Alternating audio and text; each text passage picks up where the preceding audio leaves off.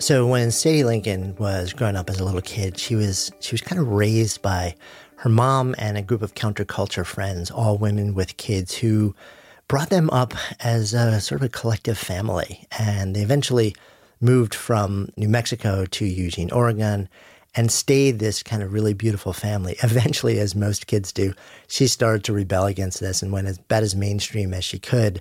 But the lessons from that time in her life just keep resurfacing over and over, reflecting on doing inner work, reflecting on the importance of family, of movement, of relationships. This just kept coming back. Sadie eventually went to college and found her way into the fitness world, where she became a member of a team that grew this legendary global fitness brand called 24 Hour Fitness. But something wasn't right. And after about 11 years or so, she realized she needed something else personally and she wanted to create something else that was very different and served a different need in that market.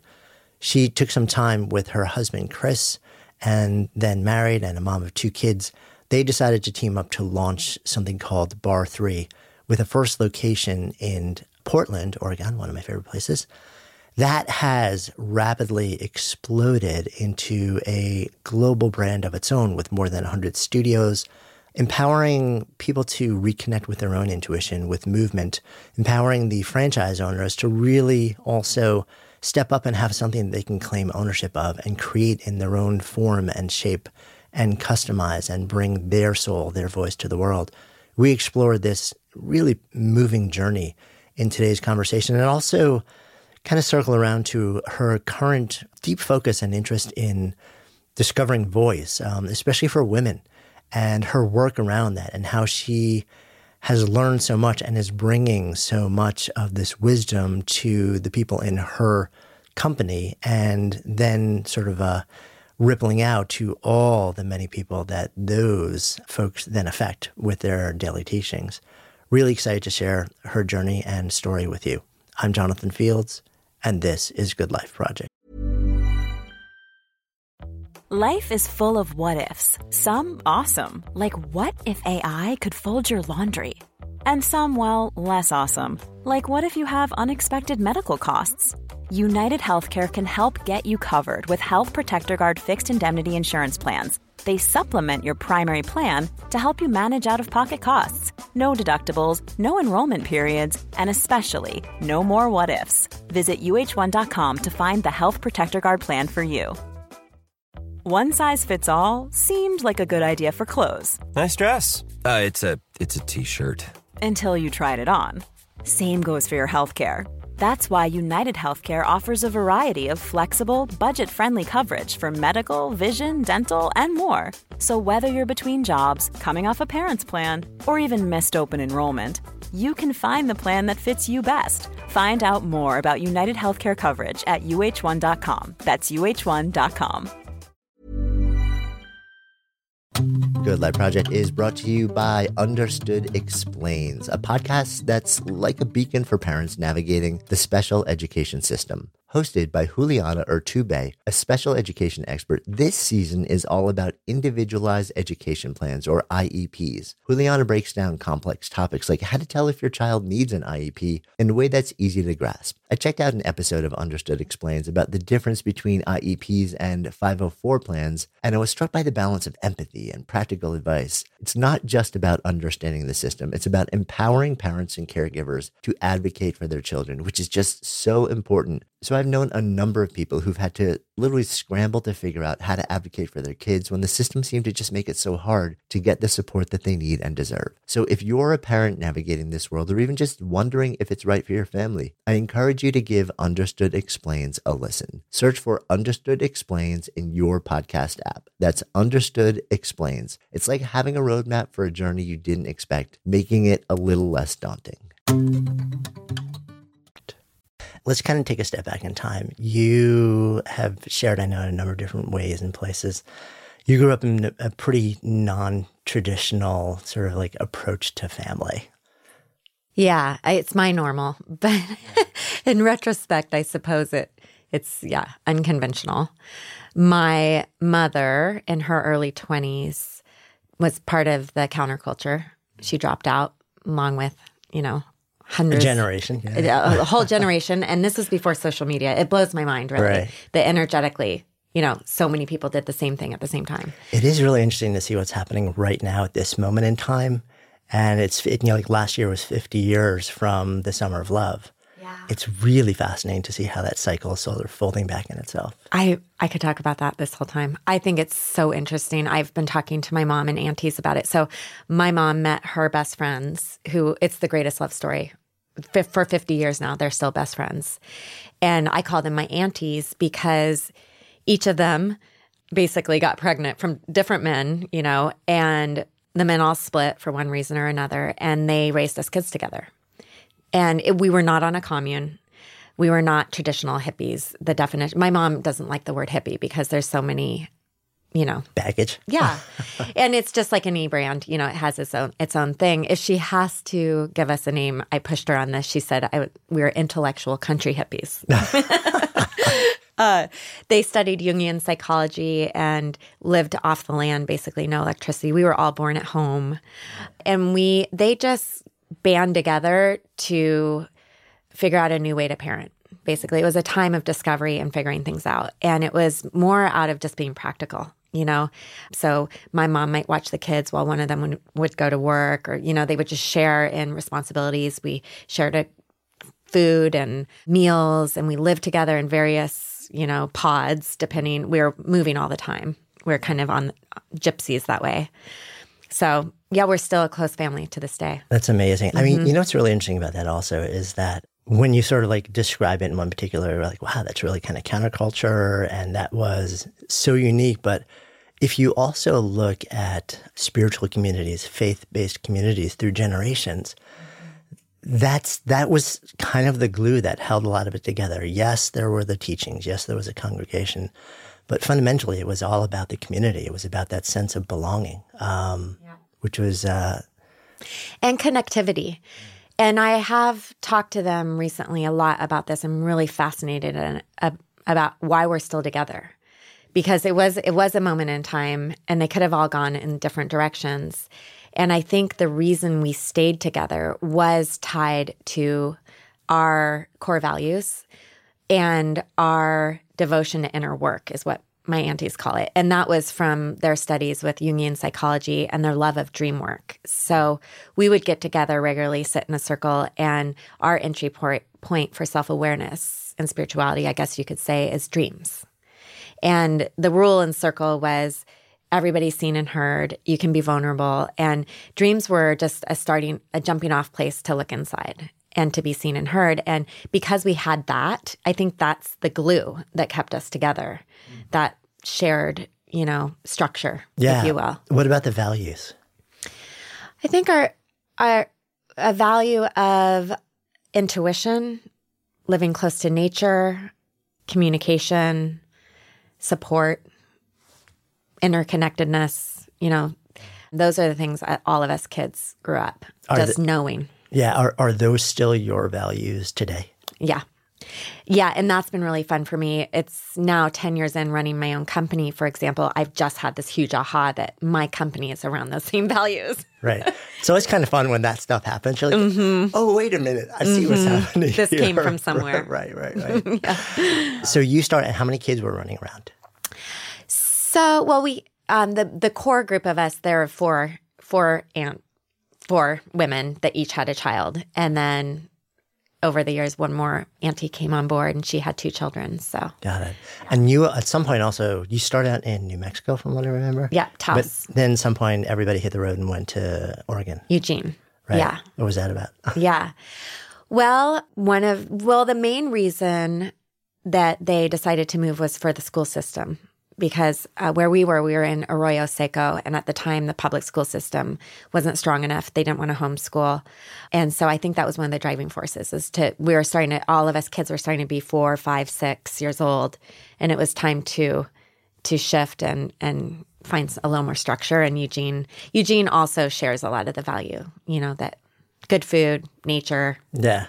But I think the entire state of Oregon is certainly, Mm-hmm. at least in part, built around that too. I'm curious about the the sort of decision not to homeschool, especially because these days, it's actually becoming a really significant movement, homeschooling, unschooling, and that people are really sort of looking at how the education system has evolved and saying, no, you know, I think there's a better way. So, and then you have your aunties who are saying, you know, like, we're already seeing the world differently. And yet we want the structure. We want the sort of linear progression of traditional school for our kids.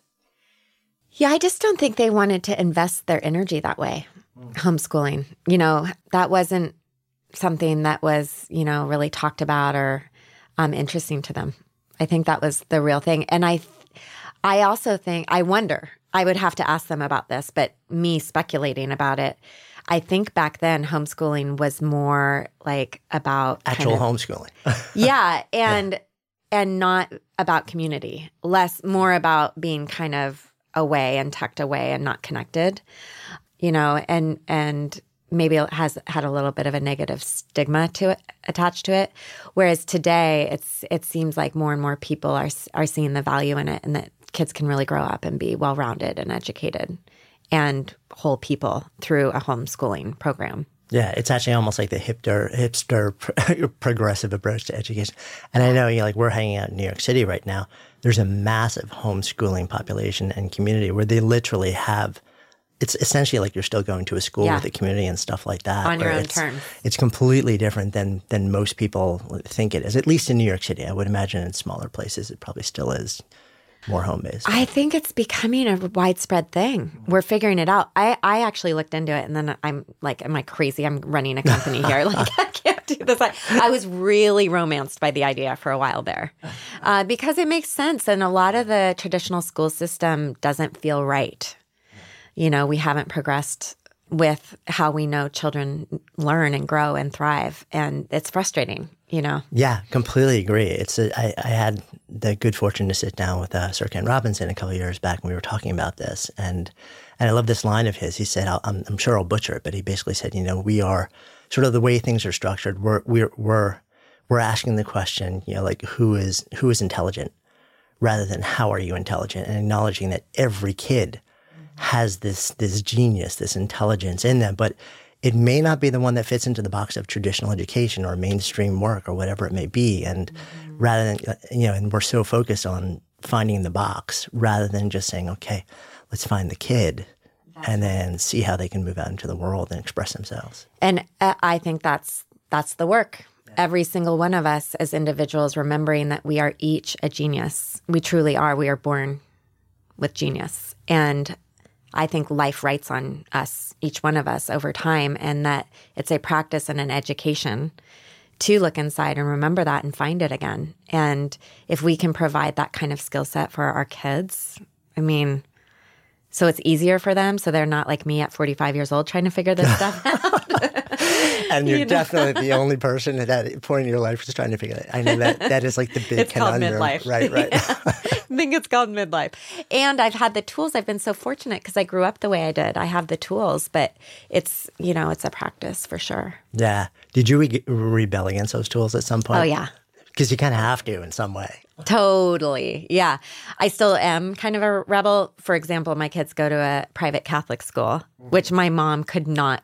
I mean, this was like a big thing for us. And I like to remind her that I'm actually baptized Catholic. So, short little, quick little story. We lived in Arroyo Seco. My mom had me at home. We had no electricity. We had this little Adobe. And this sheep herder who lived ne- near us would come and check on my mom every day and just befriended her and kind of took her under his wing throughout her pregnancy. She had me, didn't name me for a while. And he, his name was Juan Valdez, by the way, I kid you not. And he named me Mercedes after his mother and convinced my mom to have me baptized in his little Arroyo Seco Catholic church. So I'm actually baptized Catholic. I have it like inside of me. And again, just funny how things work out here. Here I and I, my mom. I mean, I never went to church after that. He convinced them to baptize me. I'm baptized, and here my kids are now going to a Catholic school. And there are there's pieces of it that I really love.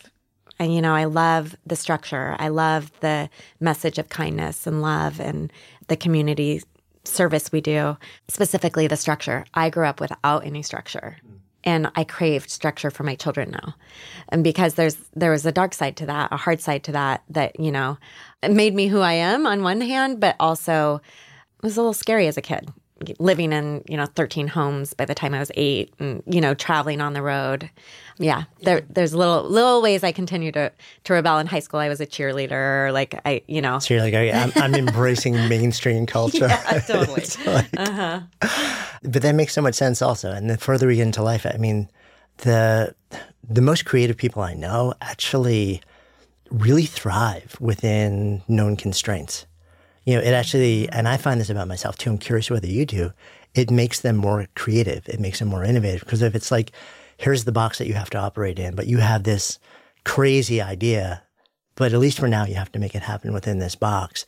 You have to become so much more creative to work within mm-hmm. those constraints than just saying the world is, I can do anything I want. Yeah. And it's figuring out just enough of a blueprint, just enough of a container and finding what what that is because too too much of a box it's hard to think. Yeah it's definitely. Right? But enough walls or boundaries it's really creating conditions for creativity. And and and yeah that's all that's always what i'm trying to figure out. Like it's hard for me to write on a deadline for example. Mm. But if i didn't have the deadline i might not have sat down pen to paper and put it put it out there. So totally get it. yeah. Three three books in on this side, I'm, it's like if there is not that line in this end, it completely doesn't happen. What were you? So you you were a cheerleader. You also had an artistic side to you, from what I recall. Well, did, or did that not I, express itself until a bit later? I don't. I mean, I grew up. We were all art, kind of artistic in nature. I went to Magnet Arts and art school, and so you know we were busy building like clay coil pots and macrame and dancing and theater and everything else under the sun. I didn't get the basics as a kid, you know, math, grammar.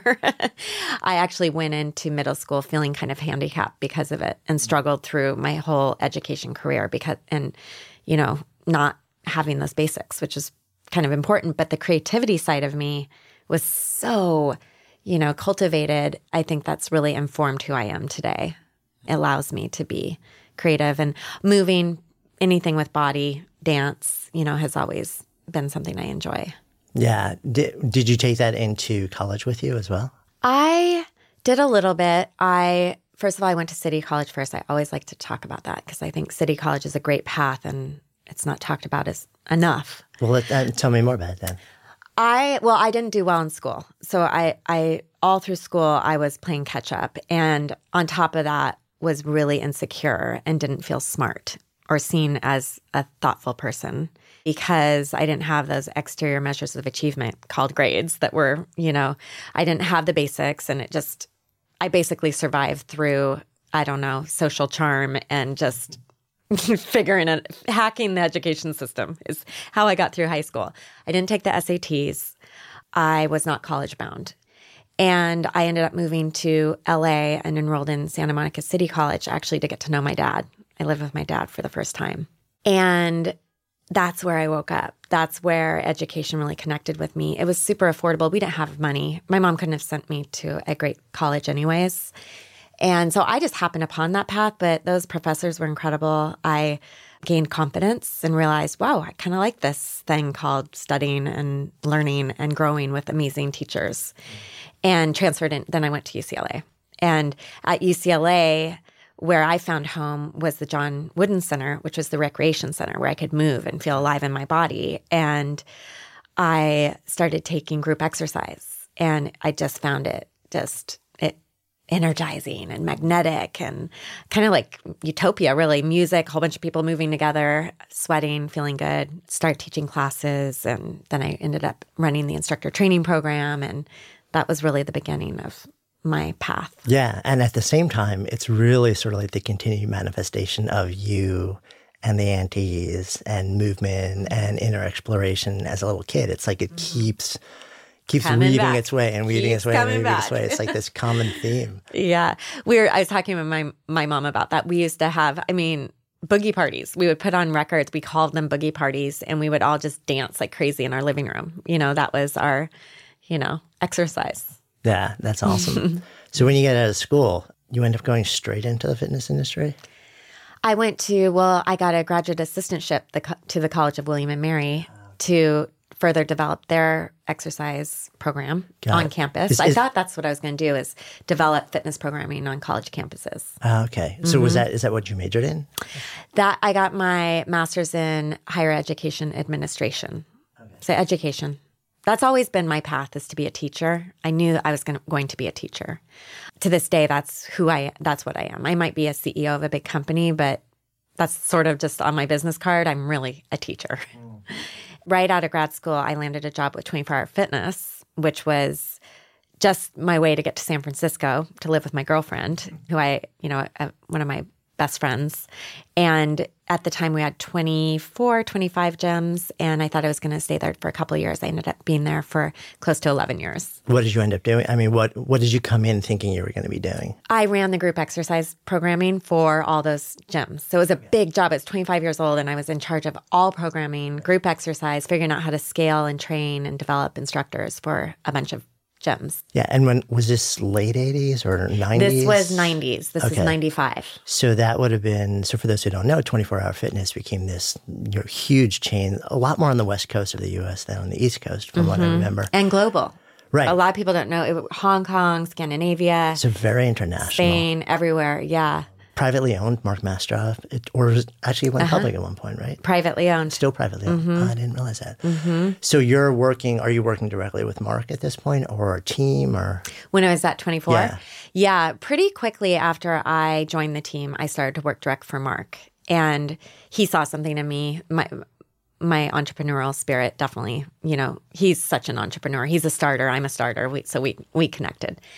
And he put me on all kinds of projects. So I it was I got my working MBA. Everything from scaling group exercise programs to my favorite work was around the brand and the spirit of the brand and understanding what that meant, building culture and delivering programs that work in all different kinds of countries. So I got to travel the world.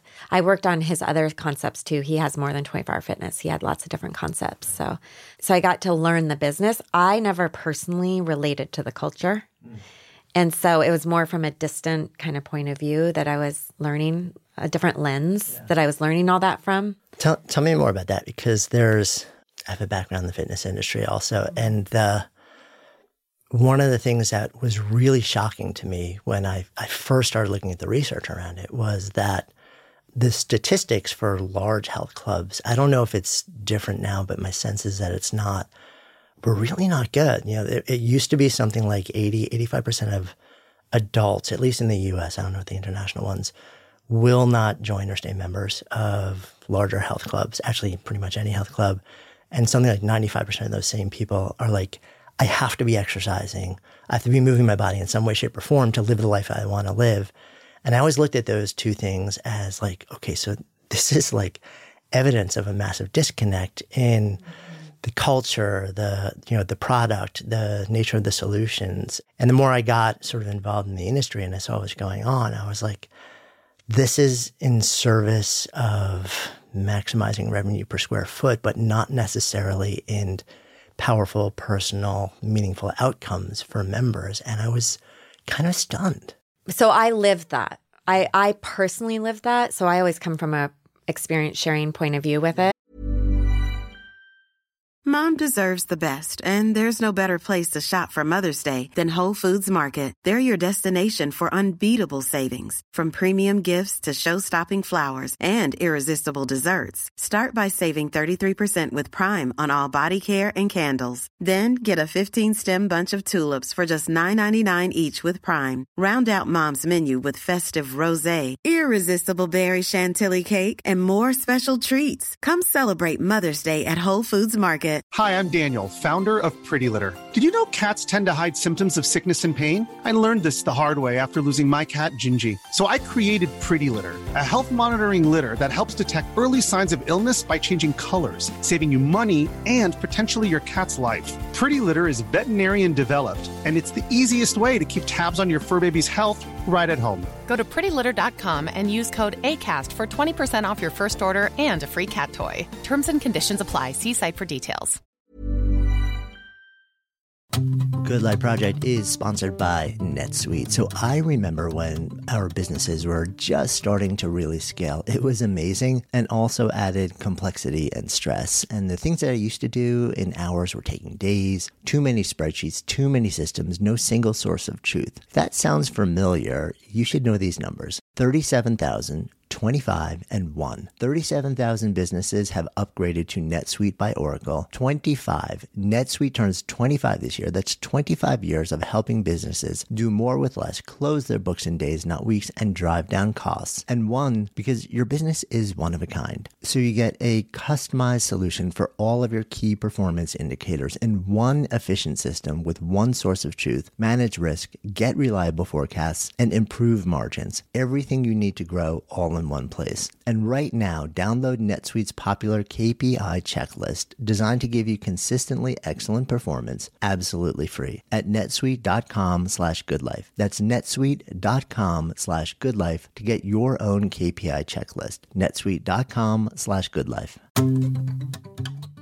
Good Life Project is sponsored by Lexus GX. So, have you ever owned something that inspired you to just up your game? For me, it was this high end mountain bike. I love the ultralight frame, the suspension, the precision gearing, and I realized it deserved to be ridden to its full potential. So, I started training harder so I could experience the joy it could give back to me. And it paid off. That bike helped me discover just new levels of performance and straight up joy. When we own exceptional things, they inspire us to do exceptional things. The all new Lexus GX has an exceptional capability that will have you seeing possibilities you never knew existed. Its advanced technology and luxurious interior mean that wherever you go, you'll never go without. Imagine tackling rugged landscapes with the available 33 inch all terrain tires and multi terrain select, then unwinding with the available front row massaging seats. This is a vehicle that inspires you to go further to live up to its full potential. So why settle? Live up to the all new Lexus GX, luxury beyond limits. Experience amazing at your Lexus dealer.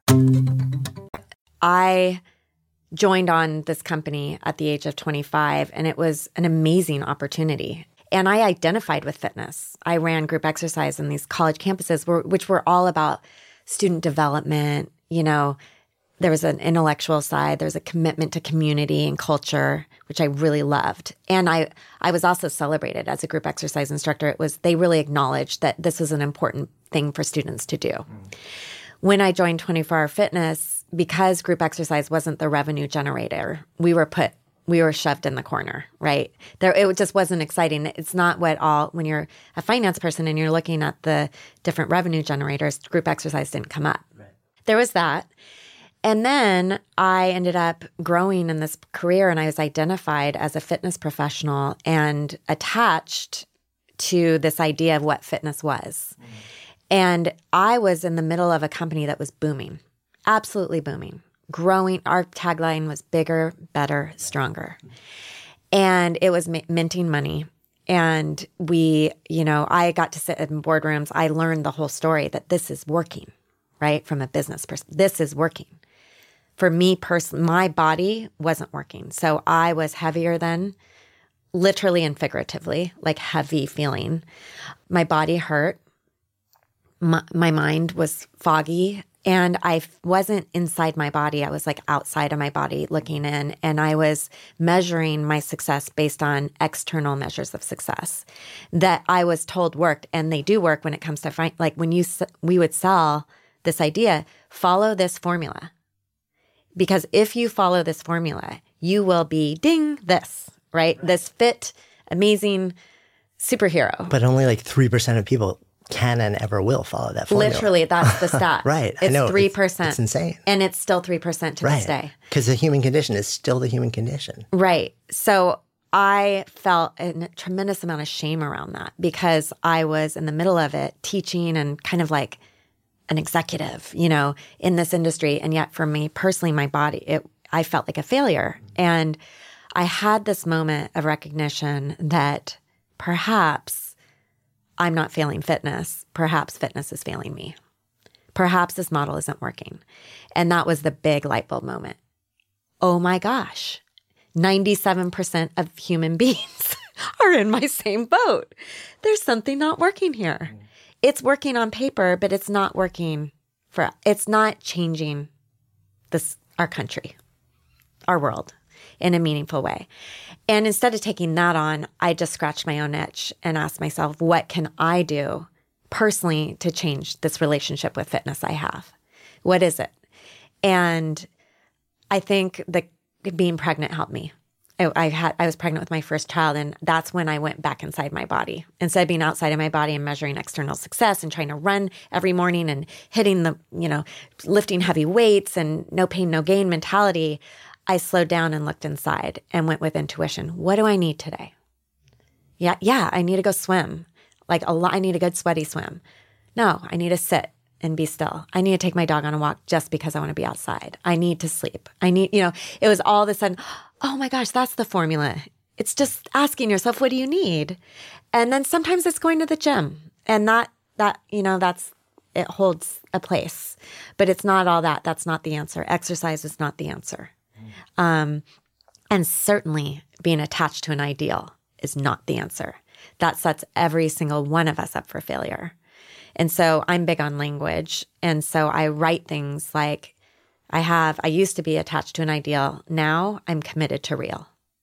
And so I'll ha- I have that like committed to real. That's a thing I see on my mantle a lot. And that's where I started to build my company from that foundation. So, and in the middle of all this, just fill in some gaps here. You mentioned you're having a baby, mm-hmm. you're married. Mm-hmm. At that time, I guess still, and then your husband and, and you were also working together in 24 hour fitness. Yeah. But all this, these, these bells are going off in your mind saying, this is not my future. And maybe, you know, if I am the 97%, maybe there's something different that needs to happen in this space, in this world. Mm-hmm. Yeah. And it, that was, it's it's not like that all happened real quick for me because I was attached to this paycheck I was getting and also the success.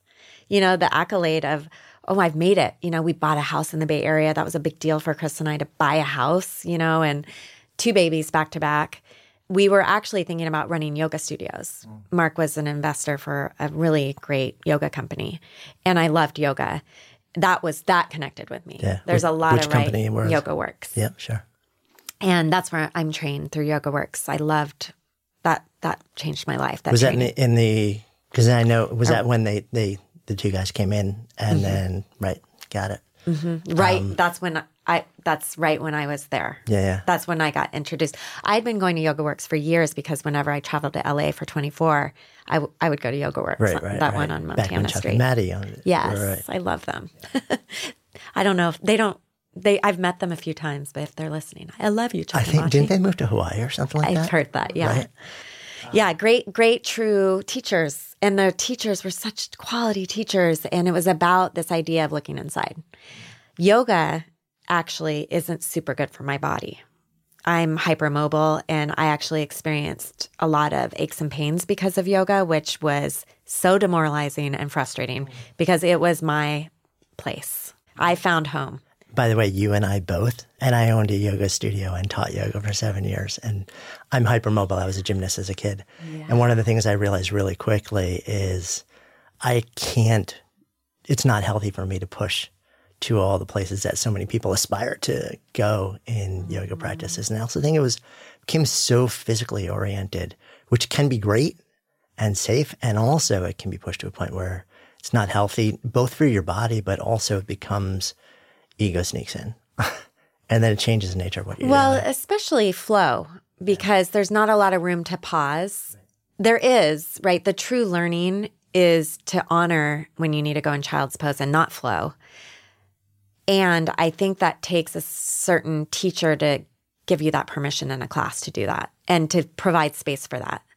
And that is what I do at barre3. That is my main thing at barre3 is we've created a method of exercising where there's space to we call it adapting because I think adapting sounds more forward facing than modifying. A lot of people think modify means Right. You're not doing the real thing. Yeah. yeah. I'm kind of going the easy way right, out. Right, right. And I I'm showing everybody, including myself, I'm still a student of this, of oh, when I adapt and I don't take plank on the floor, but instead I go to the ballet bar, I'm literally and figuratively standing up for myself and what's right for me in that moment. Mm. And that is just as important as building muscle and sweat is that moment of I'm working through an injured shoulder. I need to stand up, even though everybody else in the class is in plank on the floor. And yesterday I did plank like a rock star, right? Letting go of all that. And that's yogic. That's the yoga philosophy that I love. But I didn't have, there wasn't a lot of space for that in the classes that I was taking. I saw that so many times also. It's fun. Mm-hmm. It's funny as you're saying that, like, and, and thinking about adaptation, I'm re- li- literally remembering being in a class and I had a regular student that would come with a bag full of her own props.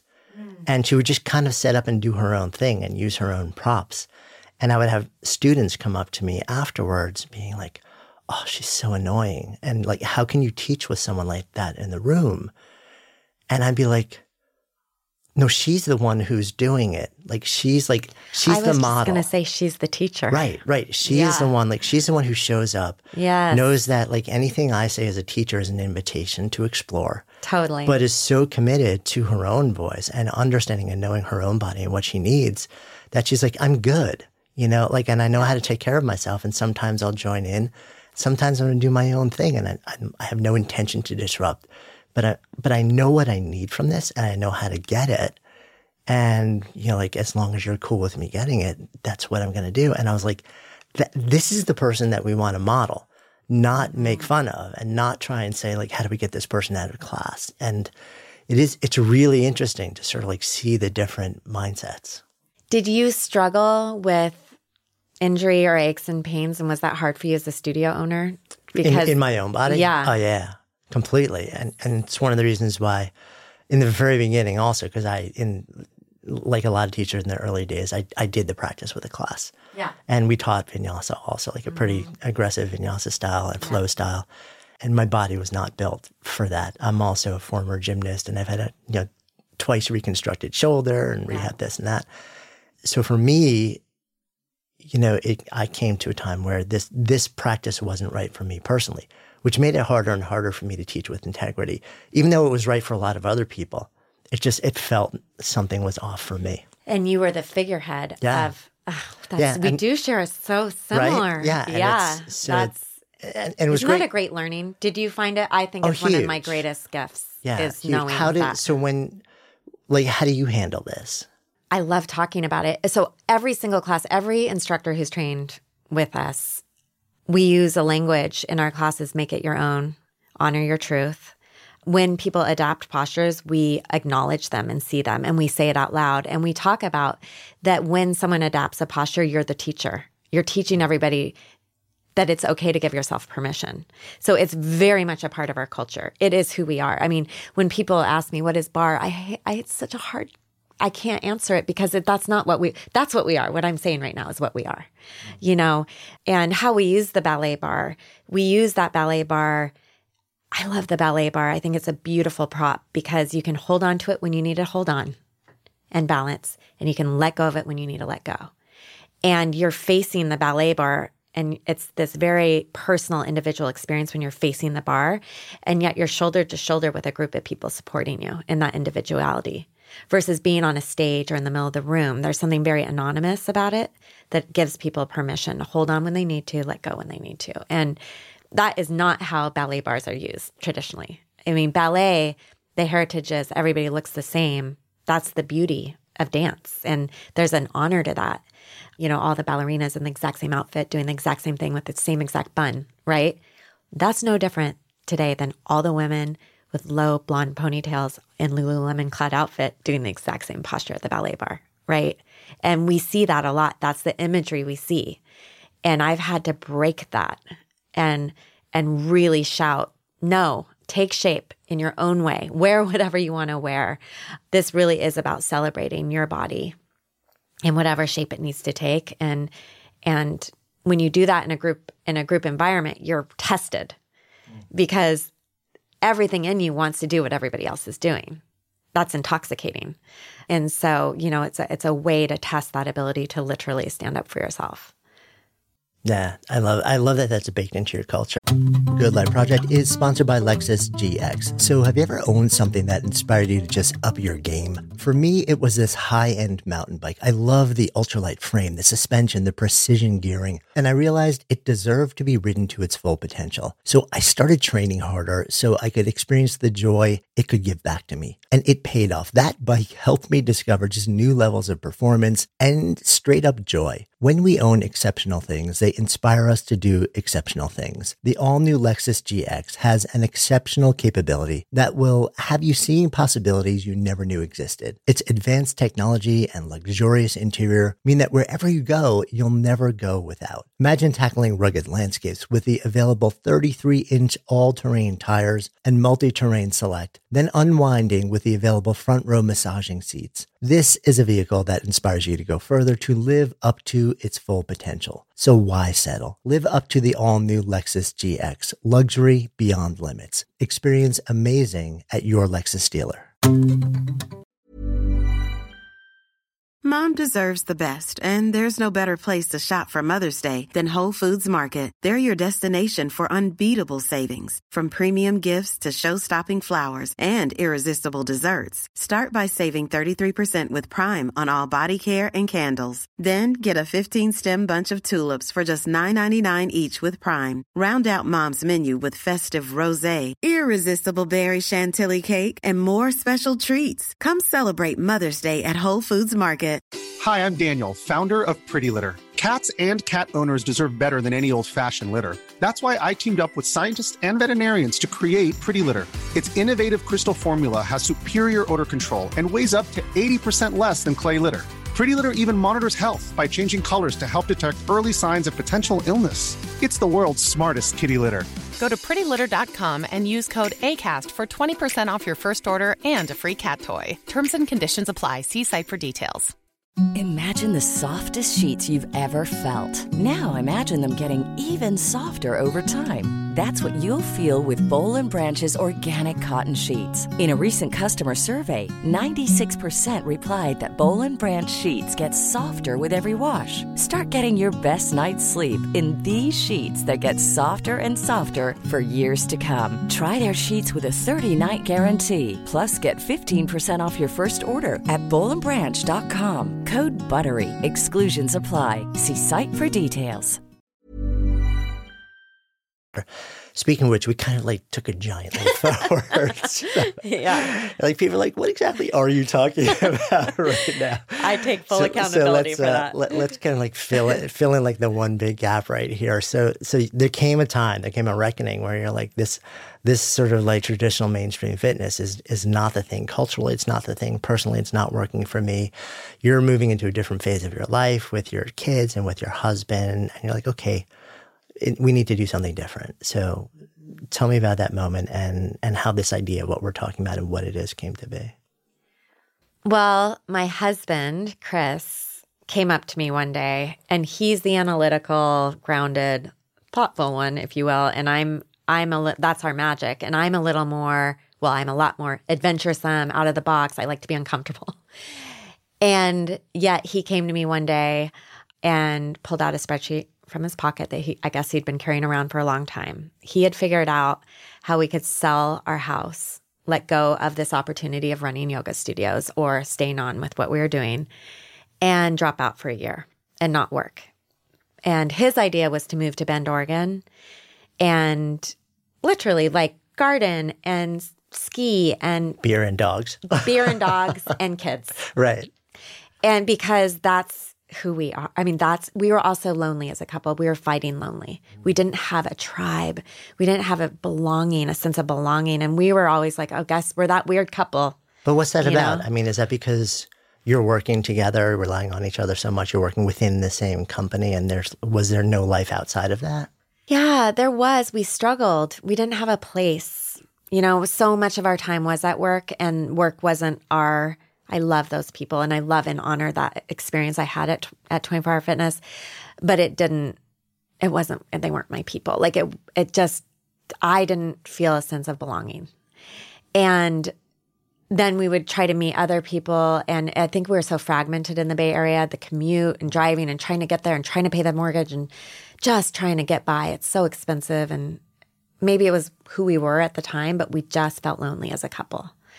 And so that was his solve. It's let's let's drop out for a year. And it was the most amazing moment because if you think again full circle Right, that's what my mom did right? So he he and he came from a very traditional wonderful nuclear family in on the east coast right? The honored tradition. And yet he's coming to me with this radical idea. So that he just saw me so clearly in that moment. I, I get emotional even just thinking about it and i've told this story a hundred times but that was our coming together moment in a big way. And that was the catalyst for well why don't we just create a career that affords those values all the time? Let's take that money and turn it towards invest it in our own company. If we don't care about making money anyways let's just go for it. Let's risk it all and try something based on le- leading from within. And so we sold our house on Craigslist. We did it ourselves. And we had a cat and two babies and our car. And we drove to Portland, Oregon. And when was this around? This was in Mid late 2000s? Um, this so we opened our first studio in 2008. So it was yeah, 2007, 2006. okay, so you moved to Portland in 2007, 2006. The intention is then to open, to figure out, okay, what it, if we were going to create our own thing for the 97% plus us, Yeah. what would that look like? And it actually wasn't for the 97%. Honestly, it was for me. It was for me. Okay. Because I just trusted that. I just trusted that if I do this, because if I looked at the 97%, there's all different kinds of people, yeah, right? you can't satisfy all. Right. I mean, it's so like, I didn't even I didn't do market research. I put away all the business books, everything I'd learned. And I just I really just looked inside. What do I need? Scratch my own itch. And everything from the location we chose that had big windows and the cork floor that I love cork because it's sustainable and it's beautiful and it's soft. My brother, Miguel, helped me design it and he knew me so well. So the color choices, the logo, B3 is a nod to the Om symbol, my love of yoga, but my own way. And then I just started to piece together a system of exercise that my North Star is three. So that's barre3. The three is a symbol of balance. That's what drove us to leave is to find more balance in our lives. And it's also, it's not about getting to balance though. So it's really clear about that. I don't want to have that be an ideal. Mm. Instead, it's a commitment to recognizing imbalances, recognizing imbalances, seeing them, saying it out loud. Oh, you know, I feel kind of imbalanced right now. And then consciously working towards a more balanced state. And that's what the class is all about. It's recognizing when you're imbalanced and working towards a more balanced state, adapting, adapting, adapting towards a more balanced state. And so all of our exer- a lot of our exercises are inspired by physical therapy, some yoga, some fun- a lot of functional fitness, some traditional bar work. That's the isometric work and small movements that help stabilize at the joints. So all around this idea of balance and and me working through my injuries and just being really thoughtful about how am I going to address injury? I'm not the only high performing achiever who shames herself because of injury. You know, can we unveil that injury is okay and that it's actually a way to learn about yourself and that you can still get a sweaty endorphin high achievement oriented workout if you have injury in body in the body. And nobody had ever told me that. Yeah, and I also think it- the fitness culture in the in the U.S. is so built around youth that the assumption is, you know, a, a you're not injured, or eh, you'll bounce back pretty quickly if you do get injured. Then once you hit like your late thirties or your forties, you're like, oh, like stuff happens easier, and I don't come back nearly as easily if I keep at it the same way. if I keep attached to who I was yesterday. I think the biggest attachment most of us I face is attaching myself to who who I used to be or what I what I think I am. You know, my imagined version of myself versus being really present with who I am right now in this moment. And age is a big deal for me. You know, I love the being around my aunties who are in their 70s and 80s now and um, seeing how vibrant and healthy they are. Um, and their secret was just moving intuitively and staying connected as a tribe and being honest. They were not fitness fanatics ever. They didn't follow diets, they did not follow prescribed exercise programs. And they are so vibrant and healthy and beautiful. And, you know, I think we need to be around older people more. And and we see that in our studios. I have people in their 70s and 80s working out next to women in their 18, 19, 20, you know. So we're all in it together. I think the age diversity is huge. And I I don't want to blow by what you just said. Actually, I think I want to repeat it. Being intuitive, like being connected. What was the third thing you just said? And community. Like those, th- that's it. Yeah, you're like moving, being intuitive, community. Fundamentally, that's it. I mean, and we we get pulled so far away from that, like in almost everything we do, very often with really good intention. Yeah. you know but it's it is it's so funny. It's how amazing is it for you to have like those exemplars of your aunties? You know like a couple of decades down the road and looking at them and being able to say they're good. Like in fact if anything like they've got it more figured out than, than the average person that age i'm guessing Mm, and, oh yeah. and this is how they live their lives They are so good. They are so good. I can't even. And the fact that they're so funny and fun and just, ah, I mean, yeah, I'm blessed to have them. And I think it's important. I have a sense of responsibility, and what I'm really motivated around is is gathering women in a way that we support each other and we support each other as we age, and not fight aging. None of my aunties fight aging.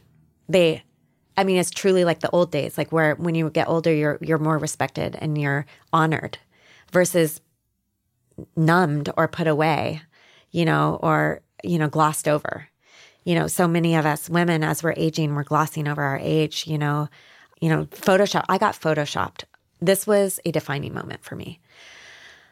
I got photoshopped so much they took away the veins in my hands, the wrinkles on my face, you know, they plumped me up where they wanted to plump me up and skinned me, made me skinny where they wanted to make me skinny. They changed my hair color. They changed my eye color. I'm not kidding. My mom saw it and we just burst out laughing. My mom, I was like, I look like such a douchebag. Like they took the life out of me. They took the life out of me. Literally, I looked like a wax figurine of myself. right and they're turning you into that ideal that you resist so much too. that I resist. Some, we all do. All all of us. I guarantee you, every single person listening to this podcast right now knows that inside of their minds. We do not want to look like Barbie dolls. We do not want to be seen as that. Like because it's not achievable. We know it intellectually. We're better than this. And even though I know that, and I am in this industry, it is a daily practice to remember that and to act, show up that way and to resist it. You know, it is a change. It's a, it's justice. It's social justice for every woman to be at home in her body, safe and at home in her body and truly empowered is a practice because those messages are I mean, we probably get hit with a thousand messages that are contrary to that every day. And to actually have that happen to me, like it was actually a book I wrote. And shame on me, I didn't, I was stupid. I didn't sign, you know, photo rights and it was the wrong partner. So we don't sell the book. I don't sell it. As soon as I saw it, we pulled it from the shelves because I just, that's not, that's not the, what I want to sell. The words are good inside it, but the, I just couldn't get over the, the douchey douchebag. Yeah i mean that the image that you're projecting which is it's like so Well, con- they had contrary me to stand everything weird you believe too. I they had me stand really funny, and there was fans. Blow- I actually felt really glamorous in the moment. There were like fans blowing in my face, and I had like this fancy photographer from New York, and I was like, I have arrived. And then we got those pictures, and I I was like, what is this? Like, this is ridiculous. yeah.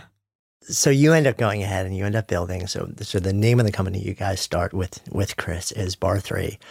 You open one location in Portland. The first location was in the Pearl, right? So, for those who don't know Portland, Oregon, it's a great city. It's it's got a bit of a counterculture feel to it. It's kind of like, as a friend of mine who lives there, it's where young people go to retire.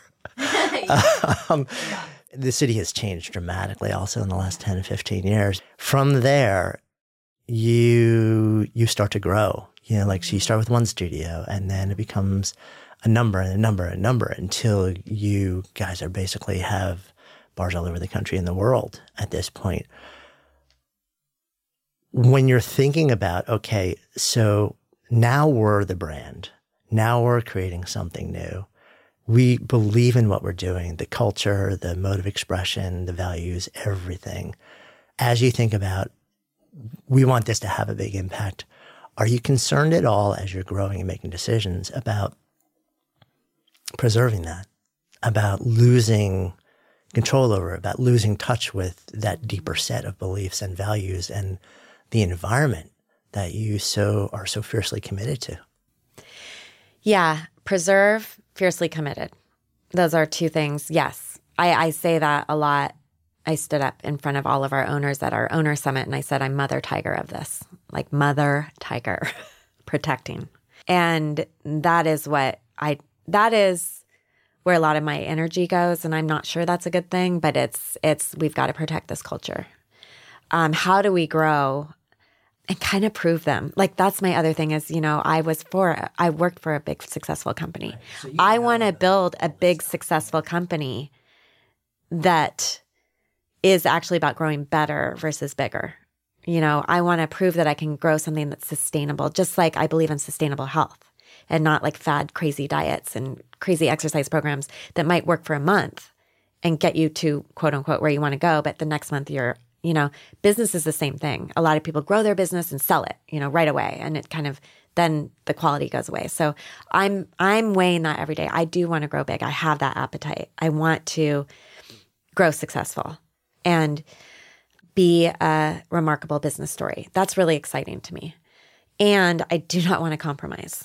I don't want to compromise our culture. And so that's my work, figuring that out. How do we do that? Have you had moments where you've made a decision, seen it compromised, and then had to figure out, ooh, what do I do about this? Yeah. Last summer, we sat, I got the executive team together. We had hired this great consultant, and he was wonderful. And Howard Mann, the businessman, if you want to look him up, he's great. He kept talking to me and Chris about what do we want? What do we want? What it's about you guys. You know, he really, it was really nice to have that permission to really think, what do we want? What do we want? And we made a decision to stop growing. So we turned off sales, franchise sales, because we needed to. We needed to get uncomfortable as a company and really look at okay, what are we doing? Why are we, you know, we started to get a little bit in autopilot mode where it's like, you know, it was the numbers that we need two franchise sales a, a month. That is not a reason to partner with someone ever the reason to partner with someone is because they share a vision and they're excited and they're badass and they're going to make me better. And so we adjusted and looked at our business model and we've thoughtfully created over the years and we just really need to get back to it different revenue streams so we don't have to hurry up and grow. So I have a online streaming program, for example, that's celebrated now. We have active subscribers in 98 countries doing these online workouts. And we've discovered this power of at home practice. And that's an amazing way to scale and a great revenue generator for me. So we're really focused on that so that I can slowly grow with the right partners and not have it just be a business objective, but have it be a is she part of this movement? Is he part of this movement? Are we going to grow together for a long time? And by the way, when we stopped franchise sales, it was our first cash crisis. We had didn't we didn't plan according, you know, we we didn't quite do the analysis right.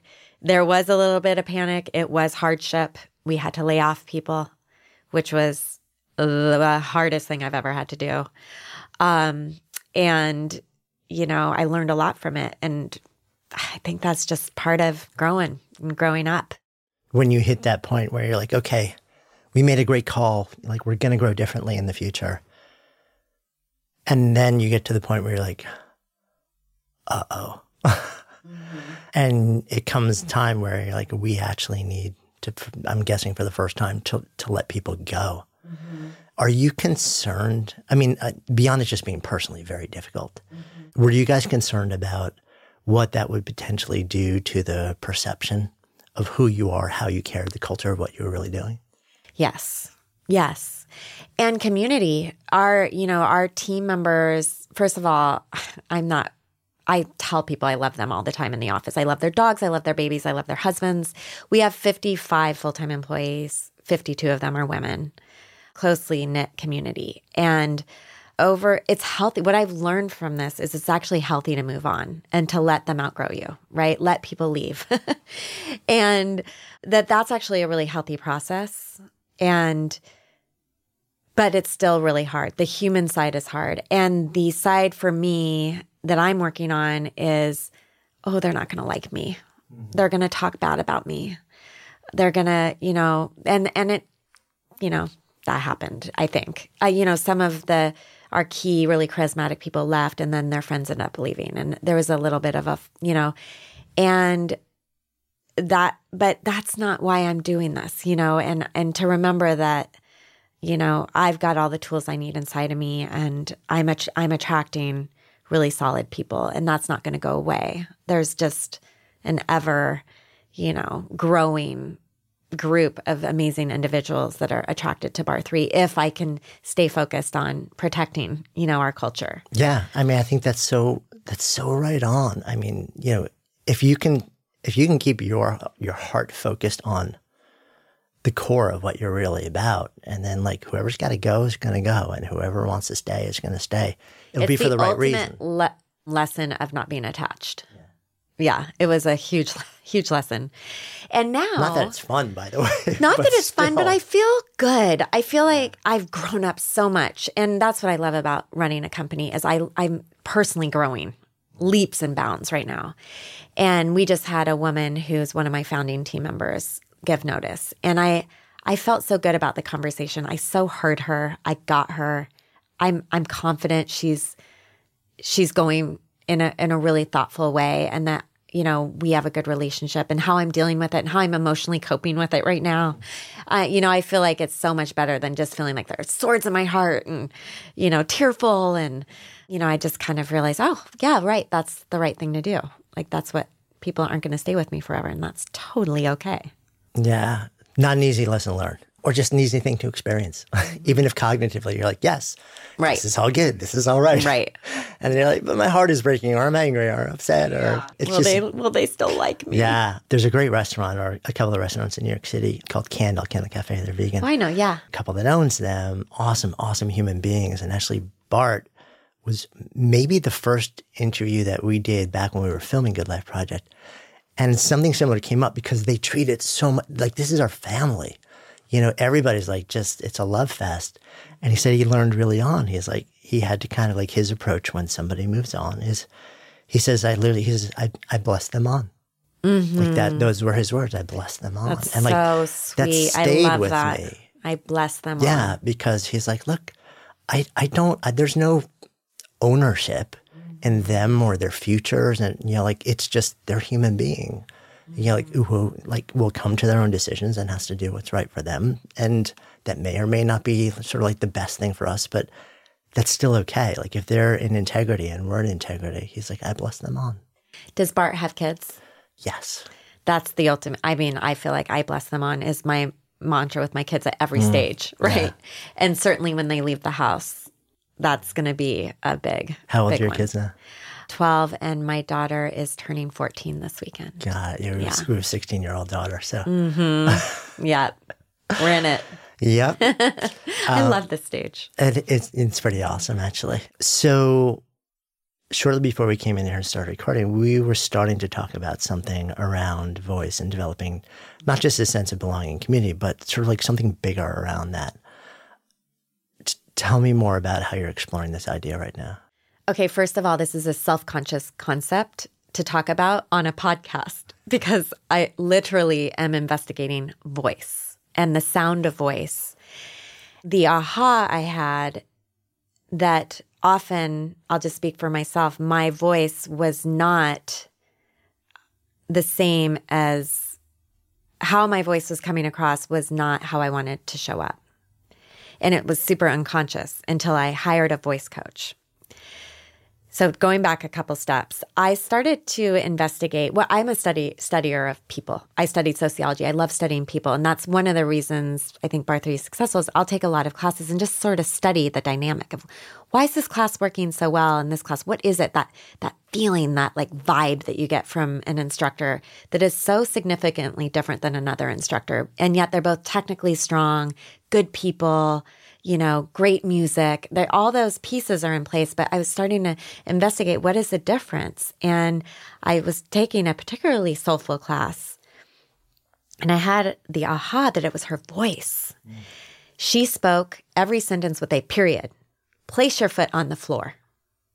You know, she would talk, she talked in a direct but heartfelt, soulful way that invited me in, but also gave me confidence and empowered me versus another instructor who would say, place your foot on the floor and then we'll pick up the weights. Mm. And there was a question mark at the end. And yeah, up talk. Yeah, up speak. Up speak, vocal fry is where you go like that and you run out. You literally run out of air. Something that I actually do a lot and it's been called to my attention recently. So I'm like, okay, it's actually time for me to yeah. go and start to get some instruction also. It's a self conscious conversation, but a really important one. Yeah, I so agree. I hired a voice coach and we started with the master trainers and she's wonderful. Her name's Mary Mack out of Portland, Oregon. And she we discovered through her that voice is so much more than voice. It's it's there's a psychology behind it. It is about showing up authentically. And how do you want to show up?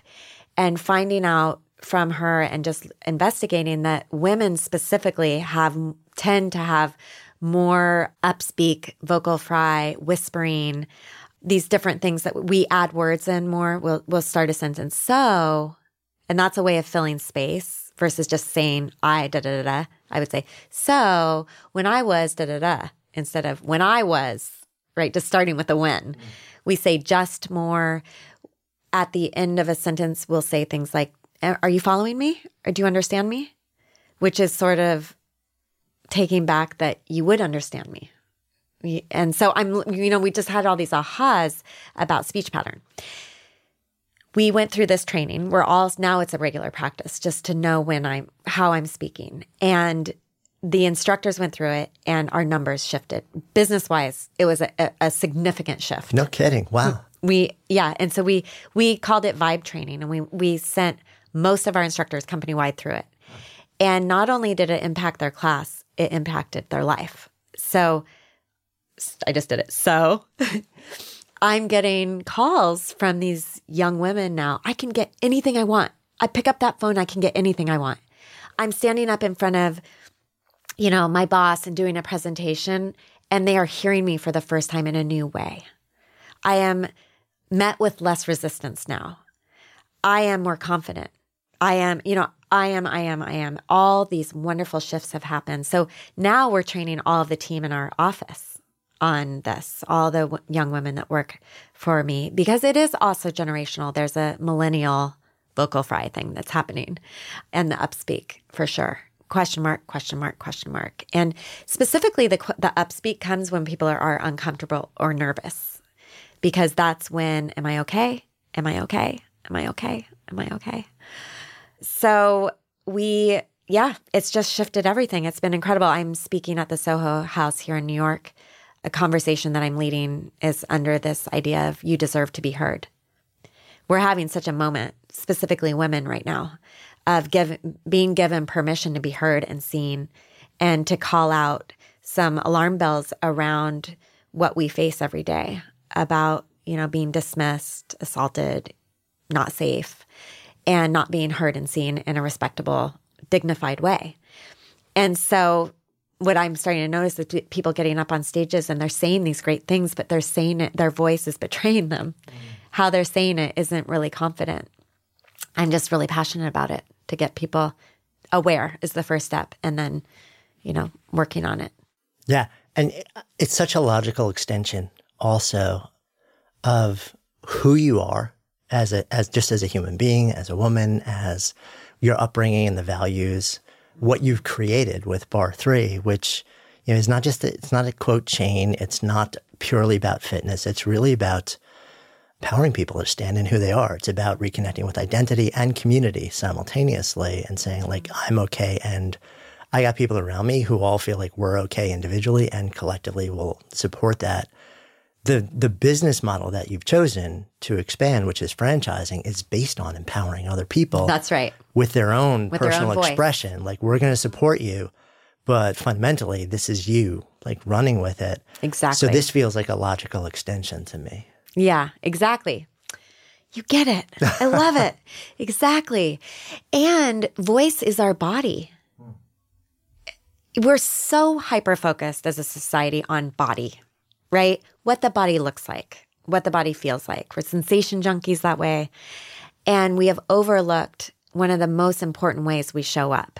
We show up, of course, we show up in our bodies and the way we look and the way we feel, but we also show up in how we speak and how we communicate. And so little attention is given to that in the wellness space, even just in the wellness space. And I think it's completely connected. Voice rides on breath. One thing we discovered as we did this, and we don't cue pull the, the belly in anymore because we've been trained, all of us, but right. definitely women, to suck in the belly. And when you suck in the belly, this is what happens. Your voice goes right here, right. and you start to talk no up diaphragmatic here. breath anymore. Yeah, yeah. You can't ride on the. And when you end a sentence with breath like that, it invites people in versus ending up here and talking up in my mass voice i'm not without any i'm just kind of preaching and it's not very exciting and you know there's there's so much connection to body breath and voice. Mm, i love that. So as we sit here today you're this is sort of become a, it sounds like really an evolving focus and passion of yours. When you think do you think big bigger picture? Because what it feels like to me is that you are no longer building barre3, the quote fitness, exercise slash movement brand. You are building bigger lifestyle empowerment brand, largely focused around women, mm-hmm. and almost every aspect of that. Is is that true or no? Yeah, I think. I mean, my big kind of statement I'm working on in my mind. Well, it's it is. I just it's not a public thing, but my vision is a world where all women are safe at home in their bodies and empowered to make a difference.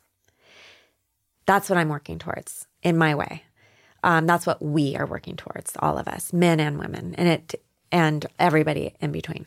Mm, raising my hand um, right there. Yeah, and I saw Paul Hawkins speak. He's do you know him? He's yeah. the environmentalist. Yeah, amazing. So it struck me he said so he he's doing this great he has a book called the oh shoot the drawdown. Right. and it's data about the climate and the climate and what we can actually do. His his conversation is we don't know what to do because we haven't been given the clear data of what is really causing the climate change. And once we we can just look at that without emotion then we know what we can do you know? And he jokes that like composting and solar panels are not the answer. And that's all what we're, most of us are focused on. Like some little, they're great things, but there are some bigger things we can do. The sixth most impactful thing we can do for climate change is educate women. That is, I mean, to me, that's so tied to so many things, right? It, it's like the master key. And it's funny because mm-hmm. I, when I heard him first say that, I was like, on the one hand, I was I was really surprised, and on the other hand, I'm like, well, of course. yeah, yeah, yeah, yeah. So it feels like a good place for us to kind of come full circle. So as we sit here, Good Life Project, last question I always circle around to is, if I offer out the phrase to live a good life, what comes up? To be true to have a practice of looking inward and accepting imbalances, recognizing them, working towards a more balanced state, and to create conditions in which you can do that. And that is surrounding yourself with a community that supports you and create manifesting that and being trusting your intuition. Thank you. Thank you. Hey, if you're still listening, thank you, thank you, thank you. I love that you've enjoyed this episode so much that you're still here.